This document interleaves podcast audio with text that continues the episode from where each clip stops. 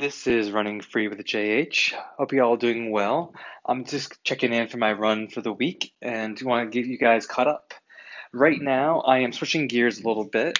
I've been doing, well, for about a month ago, I started that crazy t- December experiment where running fast and then running slow every other day. Just keep going.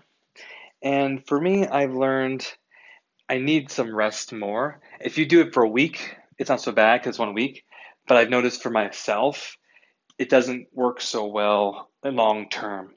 I wouldn't be able to keep it up for months on end, every day, running one day fast, one day slow as a recovery every single day. Now, when I trained for my first marathon almost 10 years ago in 2008, I would do two days a week fast, basically a, uh, a one day a week long run, and everything else, like normal people. And I was thinking about that today, about changing up things. And I've been, I know I've had a couple weeks now. I had to change things up. I did see a lot, but I definitely am going backwards when it comes to my fast pace.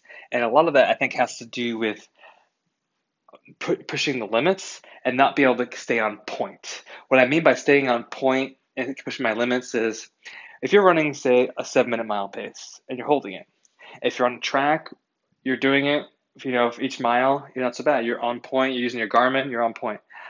I am doing it in an indoor track, and it's very difficult to stay on point because I don't really know how fast I'm going until I hit that first lap.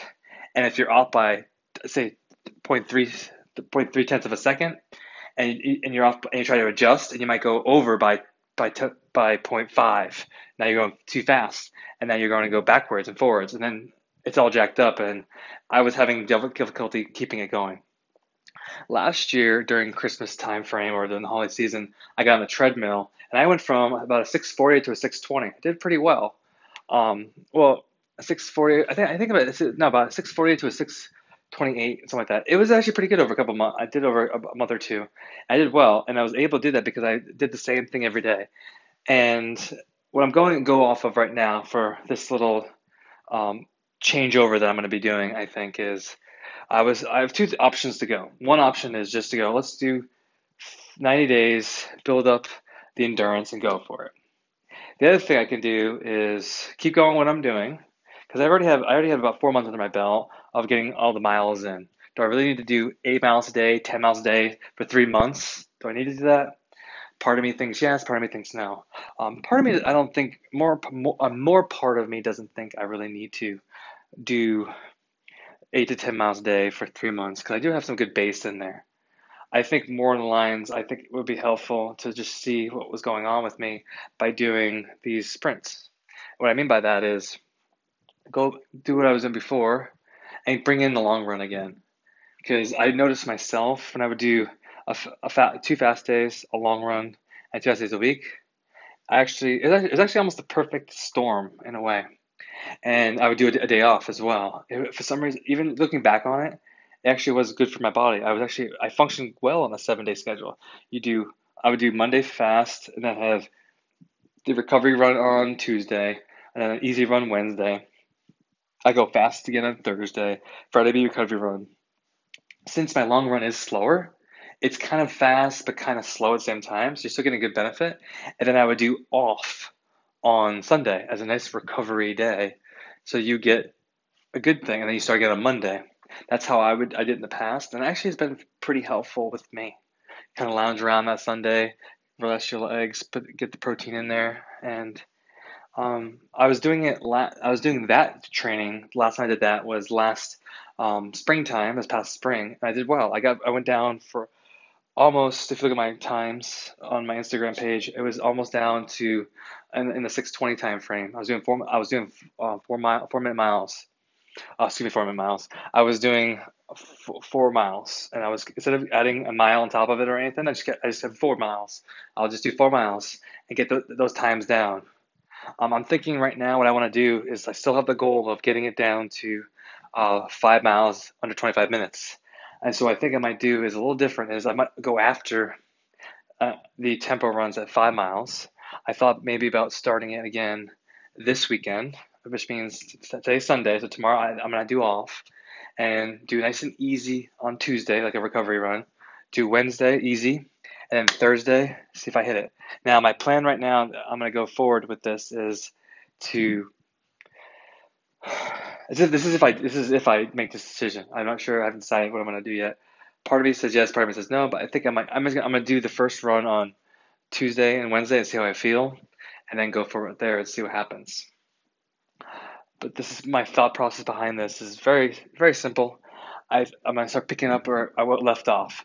So what I'm to do is about my fast days, whatever my fast days are. If they're seven minute pace, if they're 6:45, whatever it is, that'll be my pace, and I'll do the same thing on th- from Thursday. I'll do the same thing on Monday, same thing on Thursday, and I'll be doing that on the track outside. I found the track here.